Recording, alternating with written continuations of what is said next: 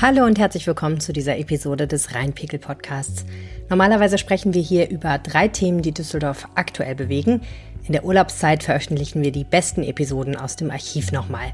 Heute geht es um ein Verbrechen, das sich vor ziemlich genau 23 Jahren ereignete. Rheinpegel, der Düsseldorf-Podcast der Rheinischen Post.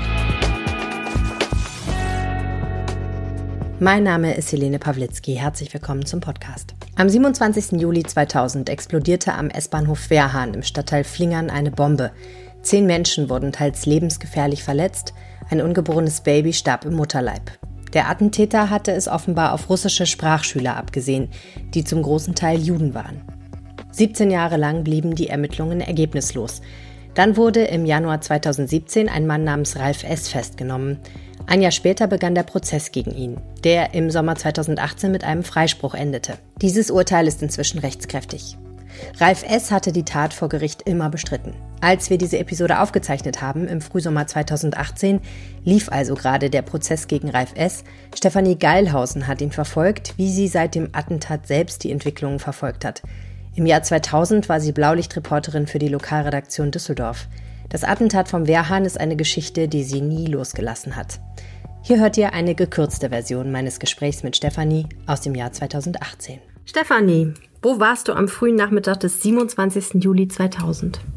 Ich war zu Hause. Also es war zwar ein normaler Arbeitstag, aber ich hatte Wochen vorher schon angefangen, aus diversen Gründen in der rechten Szene zu recherchieren und hatte tonnenweise Material, zig Kisten und weil das alles im Büro nicht so richtig zu sortieren war, habe ich gesagt, ich mache heute mal einen Tag und arbeite zu Hause und bringe das alles mal in Ordnung und sortiere das alles mal. Und dann habe ich um kurz nach drei einen Anruf von einem Freund aus Dresden bekommen. Ich weiß bis heute nicht, über welche wahrscheinlich nicht erlaubten Kanäle er davon mitgekriegt hat. Und der sagte, was ist denn bei euch los? Da gab es eine Explosion. Dann habe ich ähm, in, im Büro angerufen, hatte meinen Chef dran und der sagte, machen Sie mal ihren, Ihre Sachen da fertig. Äh, wir kriegen das hier schon alleine hin. Wir wissen noch gar nicht, was das war. Und dann? Dann rief er nach einer halben Stunde an und fragte, ob ich vielleicht endlich mal ins Büro kommen könnte, weil die ganze Stadt in Aufruhr war. Und dann, äh, ab dann war es eigentlich ein sehr, sehr langer Arbeitstag, der sich, soweit ich mich erinnern kann, über die nächsten zwei Wochen zog. Und bist du dann ins Büro gefahren oder bist du dann zum Wehrhahn gefahren? Ich bin zur Polizei gefahren, weil am Wehrhahn waren in der Zwischenzeit dann schon Kollegen von mir und es hat in Strömen geregnet, so dass auch eigentlich klar war, dass da jetzt gar nicht mehr so furchtbar viel sein würde und also weil da würden keine Augenzeugen sein, weil sich jeder normale Mensch irgendwie ähm, verdrückt hat vor diesem fürchterlichen Regen und ähm, alle anderen, allen anderen hätte man ohnehin nur im Weg gestanden. Also denen, die da arbeiten mussten. Ja, und dann war ich im Polizeipräsidium, wo dann auch relativ schnell sich die gesamte Presse des Landes und später dann auch von überall eigentlich eingefunden haben. Da waren teilweise waren sogar japanische Fernsehteams da, die alle über diesen Anschlag berichtet haben.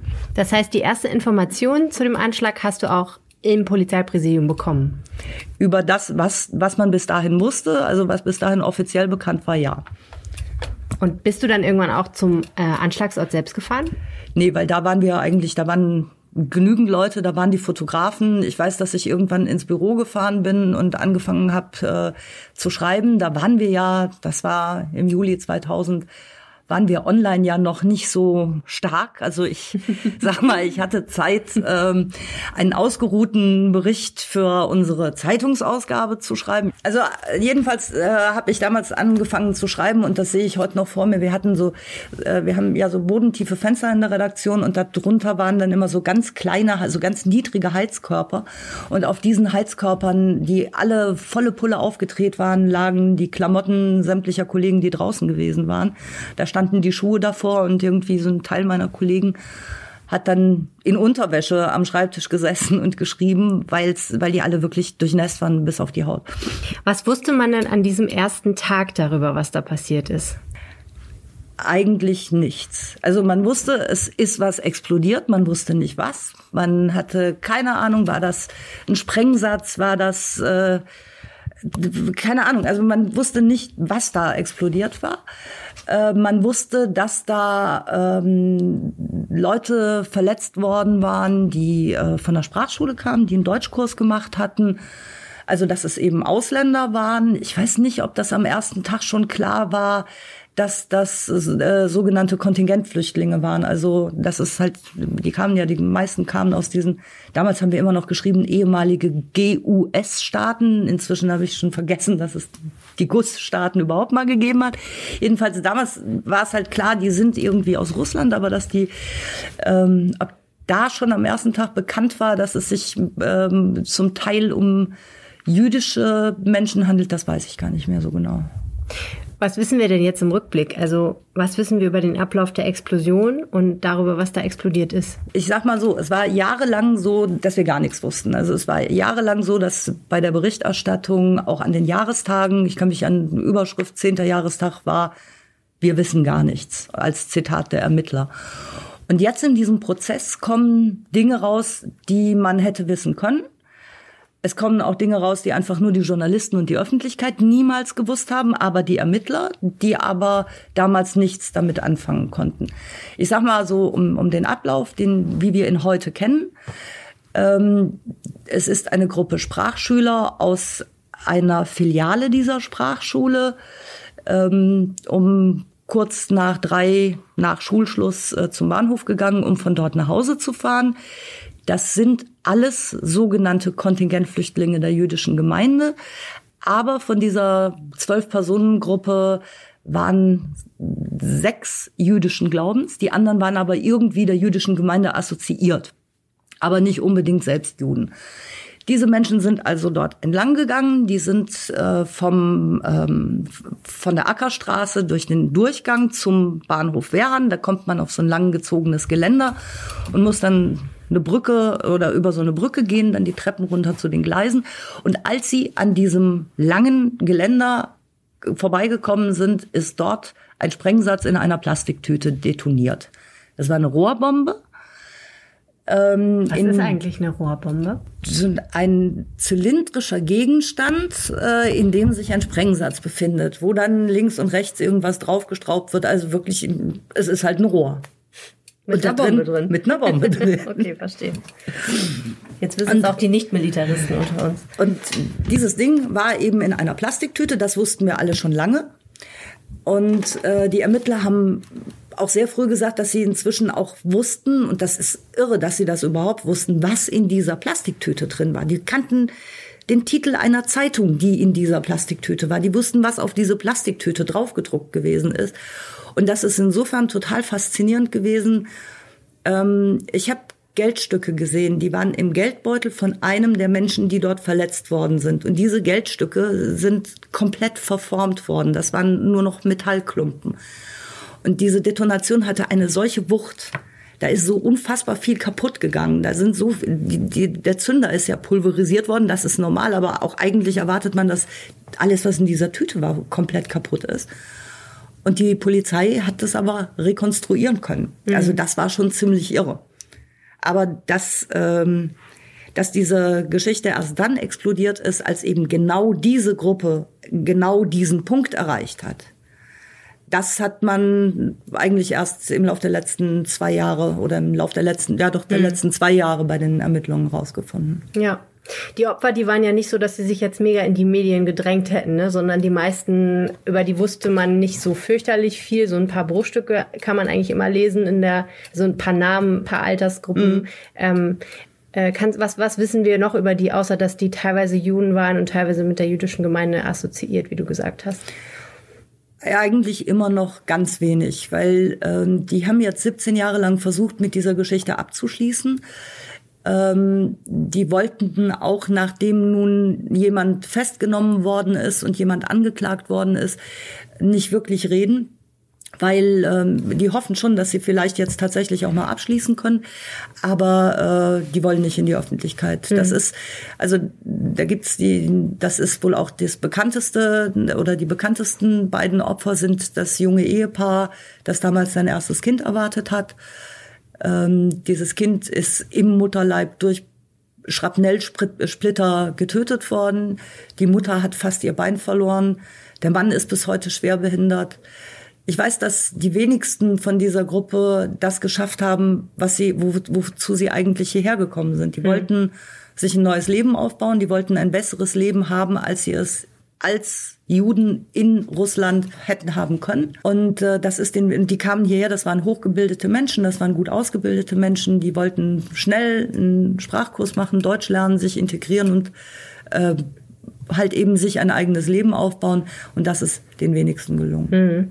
Getötet wurde eben das Baby der einen Frau im Mutterleib, hast du gesagt. Ja. Und ähm, ansonsten gab es einige wirklich sehr schwere Verletzungen. Es gab auch einige, die wirklich mit ihrem Leben gekämpft haben, ne? Also ja, mit dem Tod. Das, ja, so das, das, das hat äh, auch einige Tage gedauert, bis die alle außer Lebensgefahr mhm. waren. Also ziemliches Glück eigentlich, dass nicht noch mehr Todesopfer ja, da waren. Ne? Absolut. Mhm. Das hat im Prozess auch mal dann so ein ähm, Sachverständiger gesagt, dass ähm, das liegt nicht an demjenigen, der die Bombe gebaut hat, dass das, also das ist nicht ihm zuzurechnen, mhm. sondern es ist äh, wahrscheinlich ein Faktor von vielen Zufällen, unter anderem der, dass ähm, der Sprengstoff ist TNT und dieses TNT, das äh, für den Bau dieser Bombe benutzt worden ist, war verunreinigt. Mhm.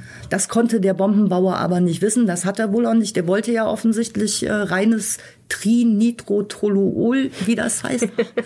Das habe ich eigentlich, das habe ich das noch nie fehlerfrei sagen können. nicht schlecht. Ähm, jedenfalls, der wollte ja äh, sauberes haben ja. und ähm, das gibt's aber nicht so einfach so auf dem Markt zu kaufen. Das hat er, muss er illegal erworben haben. Ja.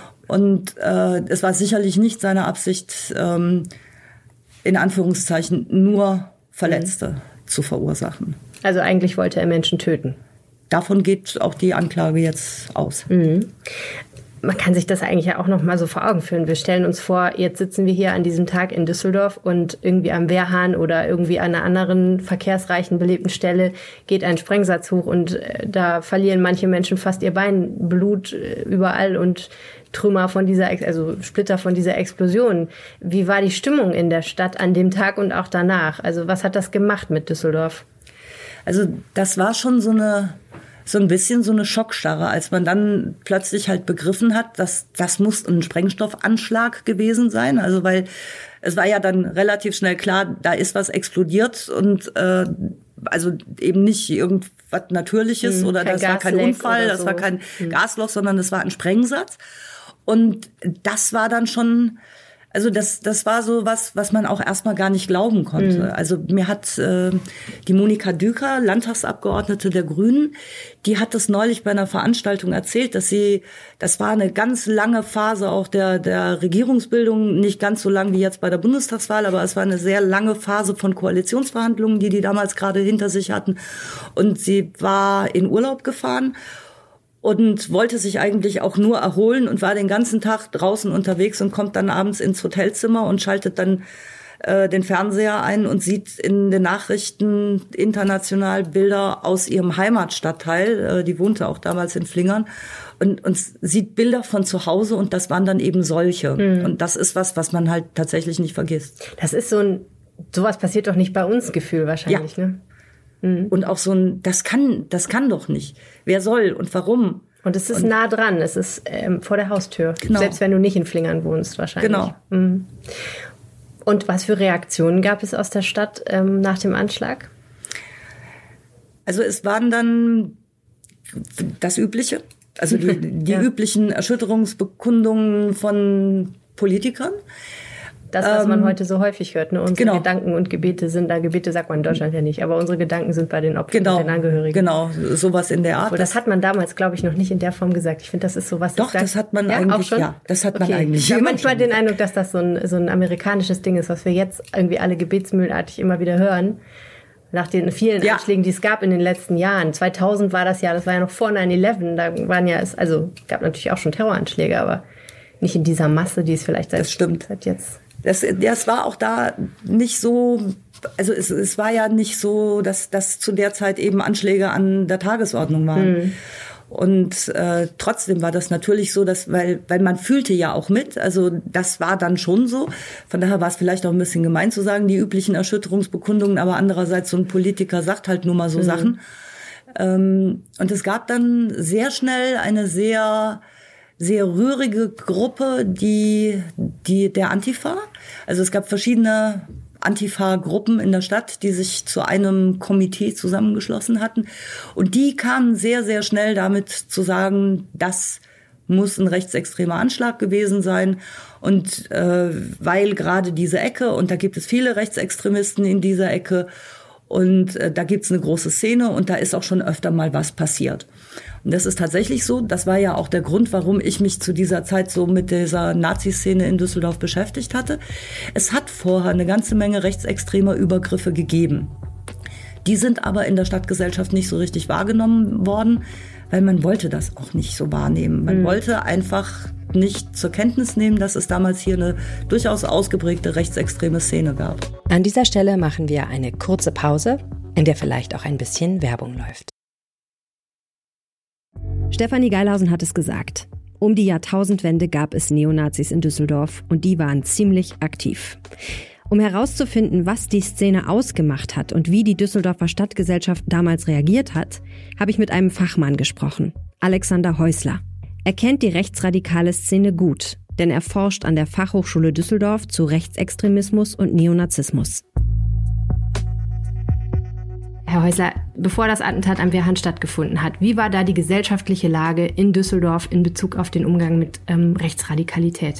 Nun, man muss sich in Erinnerung rufen, dass es damals zu dieser Zeit um die Jahrtausendwende eine ziemlich aktive Neonazi-Szene in der Stadt äh, gab. Die nannte sich Kameradschaft Düsseldorf. Äh, die ist sehr äh, äh radikal aufgetreten, hat ein sogenanntes nationales Infotelefon betrieben, äh, das äh, quasi auch geschaltet war in der Nähe des Wehrhahns in Flingern und es es gab eben auch eindeutig nachweisbar Kontakt äh, von äh, dieser Neonazi-Szene oder Mitgliedern dieser Neonazi-Szene zu dem jetzt angeklagten äh, Ralf S., der einen äh, Militarierladen äh, dort betrieben hat, äh, äh, in der Nähe des S-Bahnhofs äh, von äh, vom Wehrhahn und äh, dort auch äh, mit einem Schäferhund in äh, äh, Militarierausrüstung dann regelmäßig durch den Stadtteil stolz infiziert ist, der dann äh, den Namen der Sheriff von Sch äh, Flingern bekommen hat, also der auch bekannt war als Rassist und Ausländerfeind. Dieses nationale Infotelefon, das müssen wir, glaube ich, heute noch mal erklären, weil das nicht mehr alle so auf dem Schirm haben. Was war das und wofür war das da? Nun, das muss man sich so vorstellen. Es gab zu dieser Zeit eine Umstrukturierung in der Neonazi-Szene. Nachdem der damalige Innenminister Chili in den 90er Jahren mehrere äh, militant neonazistische Kleinstparteien verboten hat, hat sich diese ganze Neonazi-Szene umorganisiert. Und zwar sind sie raus aus Parteien gegangen und haben sich in sogenannten informellen Kameradschaften zusammengeschlossen.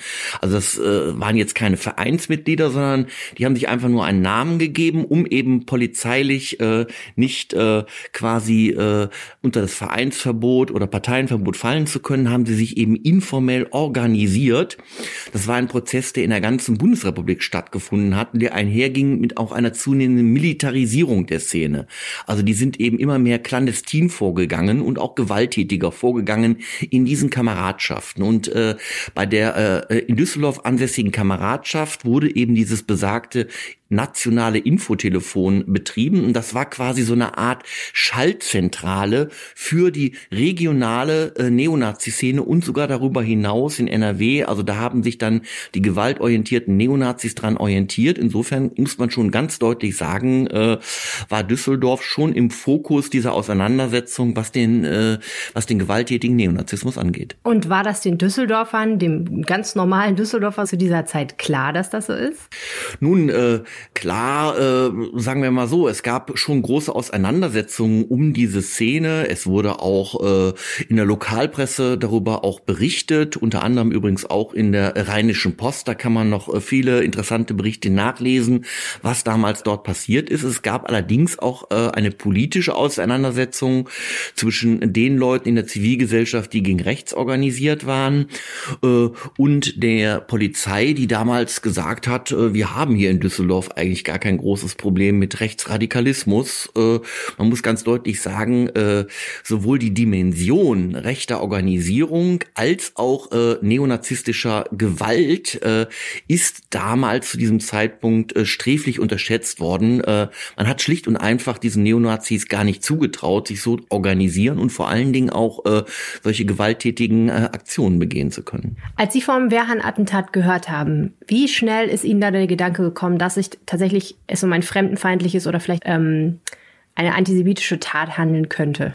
Man muss da immer ein bisschen vorsichtig sein im Nachhinein äh, äh, nach dem Motto, man hat alles besser gewusst, äh, dort was zu sagen. Die Informationen, die wir heute haben, prägen natürlich auch das Bild. Aber man muss ganz eindeutig sagen, für die Leute, die sich damals intensiver mit der rechtsextremen Gefahr beschäftigt haben, äh, war äh, es äh, nicht äh, unvorstellbar gewesen, dass eben aus diesen Szenen äh, auch Gewalt äh, in dieser Dimension äh, äh, vonstatten gehen konnte konnte, und zwar aus zwei Gründen. Erstens, weil wir dort eine äh, lokal ansässige, absolut gewaltförmige Neonazi-Szene hatten, die auch durch antisemitische Drohungen schon aufgefallen ist, die da gar nicht mit hinter dem Berg gehalten hat, äh, die das also propagiert hat, unter anderem über dieses Infotelefon und andere äh, äh, äh, Artikulationsformen und äh, es kursierten zu dieser Zeit äh, zunehmend Anleitungen, wie man eben äh,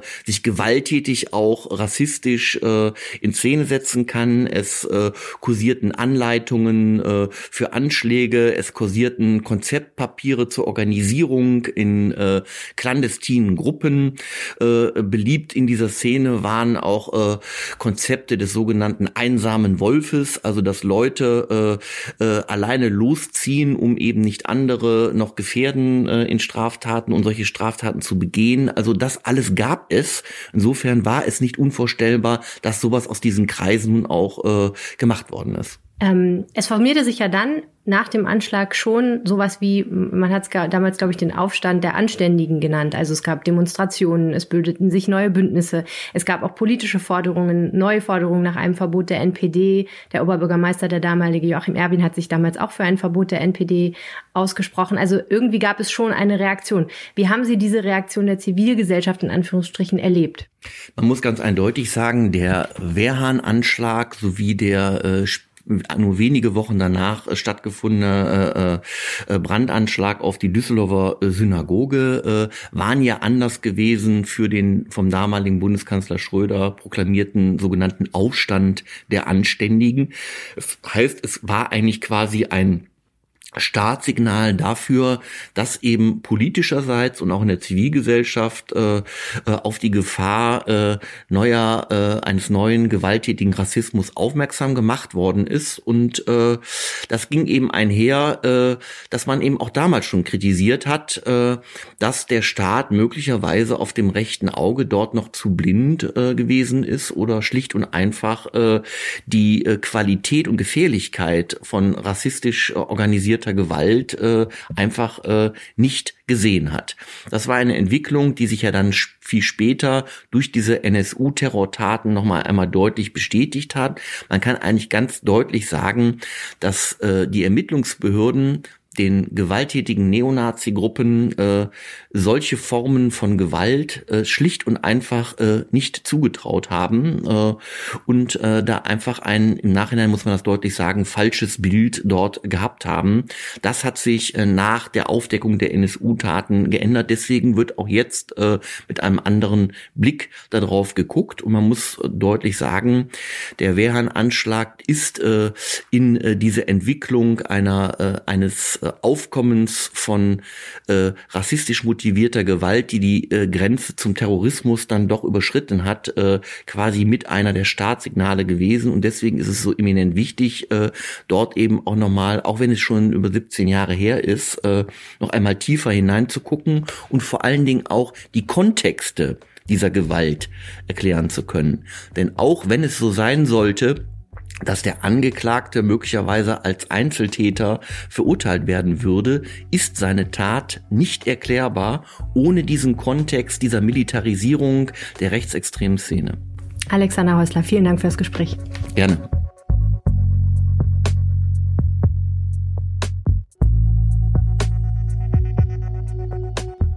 Du hast mal geschrieben den Satz, der Schlüssel zum Täter liegt im Sprengsatz selbst. Das war der Ausgangspunkt der Ermittlung. Warum hast du das geschrieben? Was bedeutet das?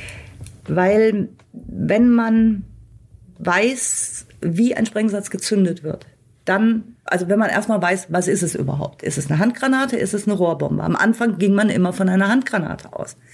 Eine Handgranate, wenn die, ich habe damals ganz tolle Filme dazu gesehen, also wenn so eine Handgranate in einen geschlossenen Raum geworfen wird und explodiert, also sozusagen kontrolliert explodiert, dann mhm. bleibt davon 13 Prozent übrig oder so ähnlich. Und hier hatte es ja noch in Strömen geregnet. Das heißt, wenn diese 13 Prozent Bestandteile dieser Handgranate, von der man vermutet hat, sie wäre es gewesen, wenn die noch da gelegen haben, dann sind die von diesem unfassbar heftigen Gewitterregen weggespült worden und dann auch noch in einen Bahndamm, also lauter Split und so. Also mm, es war halt, es war halt mm. nichts mehr da. Und ähm, die hatten aber tatsächlich, man hat Einzelteile gefunden und aus denen haben die auch alles Mögliche rauslesen können, aber es wusste, man wusste auch nicht, wie ist sie gezündet worden. Und die Frage, ist es ein Fernzünder? Ist es ein automatischer Zünder? Ist es ein Zeitzünder? Wenn es ein Zeitzünder ist, kann dann diese Gruppe überhaupt gemeint gewesen sein? Wenn es ein Fernzünder ist, wer war denn dann eigentlich? Dann muss ja jemand irgendwo in Sichtweite gesessen haben, dann muss der also dort gewesen sein. Das äh, ist das, was ich meine mit der Schlüssel liegt in diesem weil nur dann konnte man, wenn mhm. man weiß, was, womit man es eigentlich zu tun hat, konnte man Rückschlüsse ziehen auf den Täter. Mhm. Ich vermute auch mal, wenn man weiß, was für ein Sprengstoff das ist, kann man gucken, wo kann man sowas besorgen genau. und wer kann es gewesen sein, der es besorgt hat. Ne? Genau. Mhm. Und wie ist der gemacht worden? Also es ist ja jetzt inzwischen so, dass man sagt, das Ding ist zusammengeschweißt worden. Es muss also jemand sein, der schweißen kann. Ähm, man weiß, dass es dieses TNT-Zeug ist ähm, und halt also man, es muss jemand gewesen sein, der sich damit auch ein bisschen ausgekannt hat mit Sprengstoff. Mhm. Und äh, also heute ist man da schon ein ganzes Stück weiter. Das liegt auch so ein bisschen daran, dass es gibt beim Landeskriminalamt diese Einheit der operativen Fallanalyse, die man so als die Profiler aus dem amerikanischen Fernsehkrimi kennt. Und die hat es damals zwar schon gegeben, aber die waren da gerade mal so ein Jahr alt mhm. und äh, das, das war da alles noch nicht so. CSI gab es noch nicht. CSI gab es sowieso noch nicht. Das. Und äh, aber auch, also die, die sind halt, ähm, die sind später damit reingegangen in diesen Fall und jetzt zum Schluss ja dann nochmal mit den, ja. nachdem dann die neuen Erkenntnisse auf dem Tisch lagen, haben die die ganze Akte nochmal überprüft. Ja. Und das ist schon total irre, weil damals gab es diese Möglichkeit nicht zu ja. sagen, wir haben die und die Situation und das bedeutet, der Täter muss so und so, so, und so mhm. drauf sein. Wir reden gleich nochmal darüber, was die ähm, so ermittelt haben und wie das, inwiefern das auf den Mann passt, der jetzt angeklagt ist. Aber damals, das hast du ja auch schon gesagt, waren die Ermittlungen unheimlich schwierig und müssen auch sehr frustrierend gewesen sein für die Ermittler, weil ja äh, zum einen wirklich in einem unheimlichen Anfall von Pech ein Regenguss niederging, ja. kurz nach dem, äh, nach dem, nach der Explosion, der ganz weg, viel weggespült hat. Dann war das Gelände schwierig, das hast du auch schon gesagt, mit dem Bahndamm, ne? Und äh, die mussten da, glaube ich, wirklich, da gibt's einen Bericht, äh, habe ich gelesen, dass sie da wirklich äh, jeden Zentimeter dieses Bahndamms, inklusive Gebüsch und Dornenhecke und Kieselstrand sozusagen einzeln mit einer Lupe und Pinzetten abgegangen haben, so ungefähr. Also es muss fürchterlich gewesen sein. Und die haben sich ja auch so ein Spezialgerät aus den USA. Genau, die haben so, so ein ne? Metalldetektorteil aus den USA, das wie so ein Staubsauger da drüber ging. Das hat zigtausende Mark damals ja auch noch. Das ist also, es ist wirklich schon lange her. Ähm, das, die, dieser Einsatz von diesem Dings da war auch extrem aufwendig und das wurde extra eingeflogen. Es hat halt nur nichts gebracht. Also mhm. es hat nichts gebracht, außer ein paar Metallkrümeln. Die sind aber auch, die sind auf die, auf die Balkone in der gesamten Nachbarschaft in einem Umkreis von, ich weiß nicht, 1000 Metern oder so, weil, weil diese Wucht dieser, dieser Explosion ja so groß war. Und haben da geguckt, ob da irgendjemand irgendwas vielleicht auf der Fensterbank hat, ob diese, ob irgendein wichtiges Teil irgendwo in einem Blumenkasten in Flingern steckte. Ja, also man kann wirklich nicht sagen, dass sie es nicht wollten. Sie wollten es wirklich rausfinden. Das Problem war einfach, ähm, es gab ganz lange nicht so fürchterlich viel, womit sie arbeiten konnten. Und es gab dann ja auch, also du hast ja gerade schon äh, gesagt, äh, dass man dann eben relativ schnell eigentlich vermutet hat, es wird einen rechtsextremistischen Hintergrund haben, also eine politische Tat sein. Aber ich habe auch da wieder in der Berichterstattung gesehen, ne, es gab ja auch noch etliche andere Ideen. Al-Qaida wurde schon damals vermutet, mhm. mal kurz. Die Russen-Mafia. Klar, weil das, also das war halt, die einen sagten, die Opfer sind Juden, ja. also müssen die Täter Nazis gewesen sein. Ja ähm, was auch ein bisschen sehr kurz gedacht ist. Und die anderen haben gesagt, die Opfer sind Russen. Mhm. Da muss doch irgendwas gewesen das sein. Das war dann so, genau. Ja.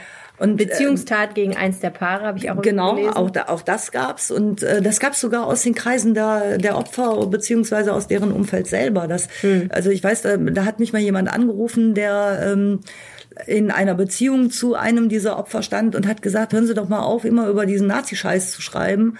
Das sind ganz andere Dinge und, und äh, die haben da irgendwelche dunklen Geschäfte gemacht. Und das all solche Informationen hat ja auch die Polizei erhalten. Mhm. Also es gab wirklich, es gab viele verschiedene Ansätze. Die Polizei hat immer gesagt, lasst uns bitte in Ruhe, wir gehen allen einzelnen Spuren nach, aber wir möchten nicht festgelegt mhm. werden auf, auf eine, eine, Richtung, eine Richtung, in die wir ermitteln sollen. Ja.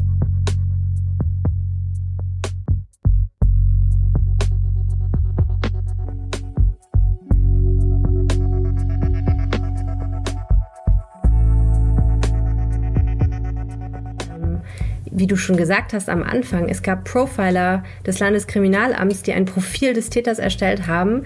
Man muss sich das ja so vorstellen. 14 Jahre lang hatten die keine Ahnung. Man hatte dieses, man, man hatte ja nie irgendwie was Genaues gewusst und man hatte nie konkrete Spuren.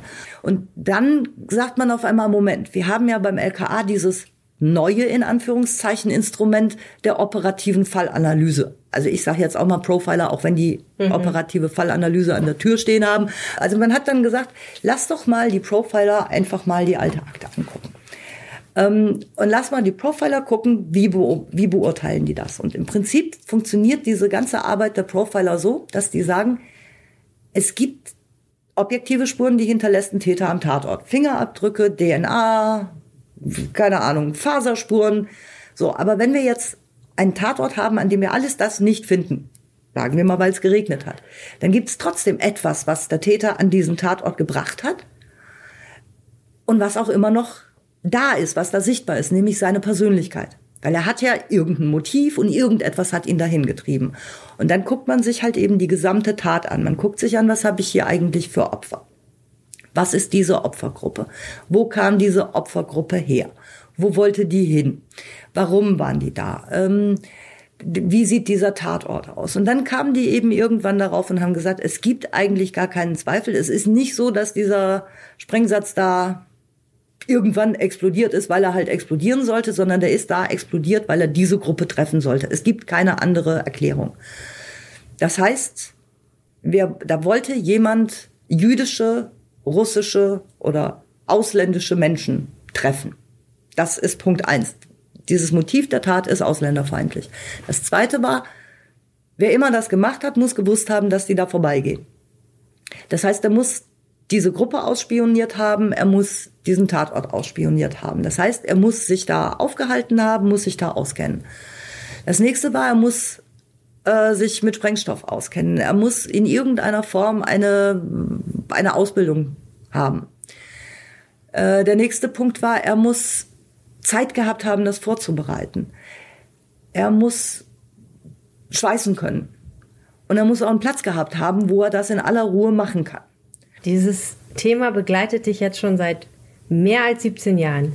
Das ist ja für eine Reporterin relativ ungewöhnlich, weil meistens haben wir jetzt mit Sachen ein paar Tage oder ein paar Wochen zu tun und dann verschwinden sie wieder und vielleicht guckt man nach einem Jahr oder nach zehn Jahren nochmal drauf. Aber das ist ja jetzt ein Thema, das hast du immer wieder und immer wieder, darüber immer wieder geschrieben. Ähm, wie würdest du deine Haltung dazu beschreiben oder deine, also dein Gefühl dazu, zu diesem ganzen Wehren-Attentatkomplex?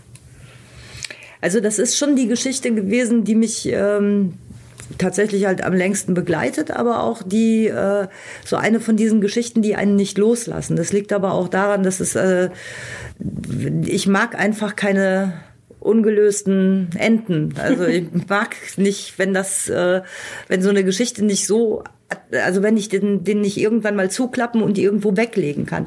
Deswegen habe ich auch in, bei mir zu Hause im Keller drei Kisten mit äh, Recherchematerial zu dieser zu diesem Wehrhahn-Anschlag immer dabei gehabt. Die sind auch mit mir zweimal umgezogen, ähm, weil das geht nicht, dass ich das irgendwann mal weglege und ins Archiv schicke und sage, ist halt jetzt so. Äh, ich weiß, dass ich, ich hatte zwischendurch mal ein schlechtes Gewissen, als ich mal einen Jahrestag vergessen habe, wo dann irgendwann der 27. Juli vorbeiging und ich gedacht habe, oh, vorgestern war auch der Wehrhahn-Anschlag so und so viele Jahre her. Und du hast gar nicht drüber geschrieben und du hast auch mal gar nicht dran gedacht. Das ist aber tatsächlich die Ausnahme gewesen. Ich fände toll, wenn, ähm, wenn dieser Fall auch, auch rechtlich, also auch juristisch irgendwann ein Ende fände. Wenn dieser Prozess mit einem Freispruch endet, ähm, wäre es ziemlich katastrophal. Dann müsste sich die Staatsanwaltschaft auch ganz viele Fragen gefallen lassen, weil man auch mit den Opfern, auch mit der jüdischen Gemeinde halt Hoffnungen weckt, eine, eine Stimmung weckt. Also es wäre ein sehr fatales Zeichen. Es wäre vor allen Dingen gerade jetzt ein sehr fatales Zeichen in der augenblicklichen politischen Situation.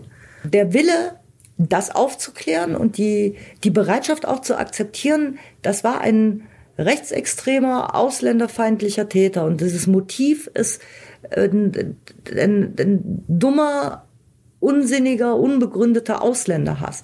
Der Wille, das festzustellen, der war in diesem Land schon mal größer, als er heute ist. Also gesellschaftlich gesehen. Ich meine damit jetzt um Gottes Willen nicht weder die Justiz noch die Polizei.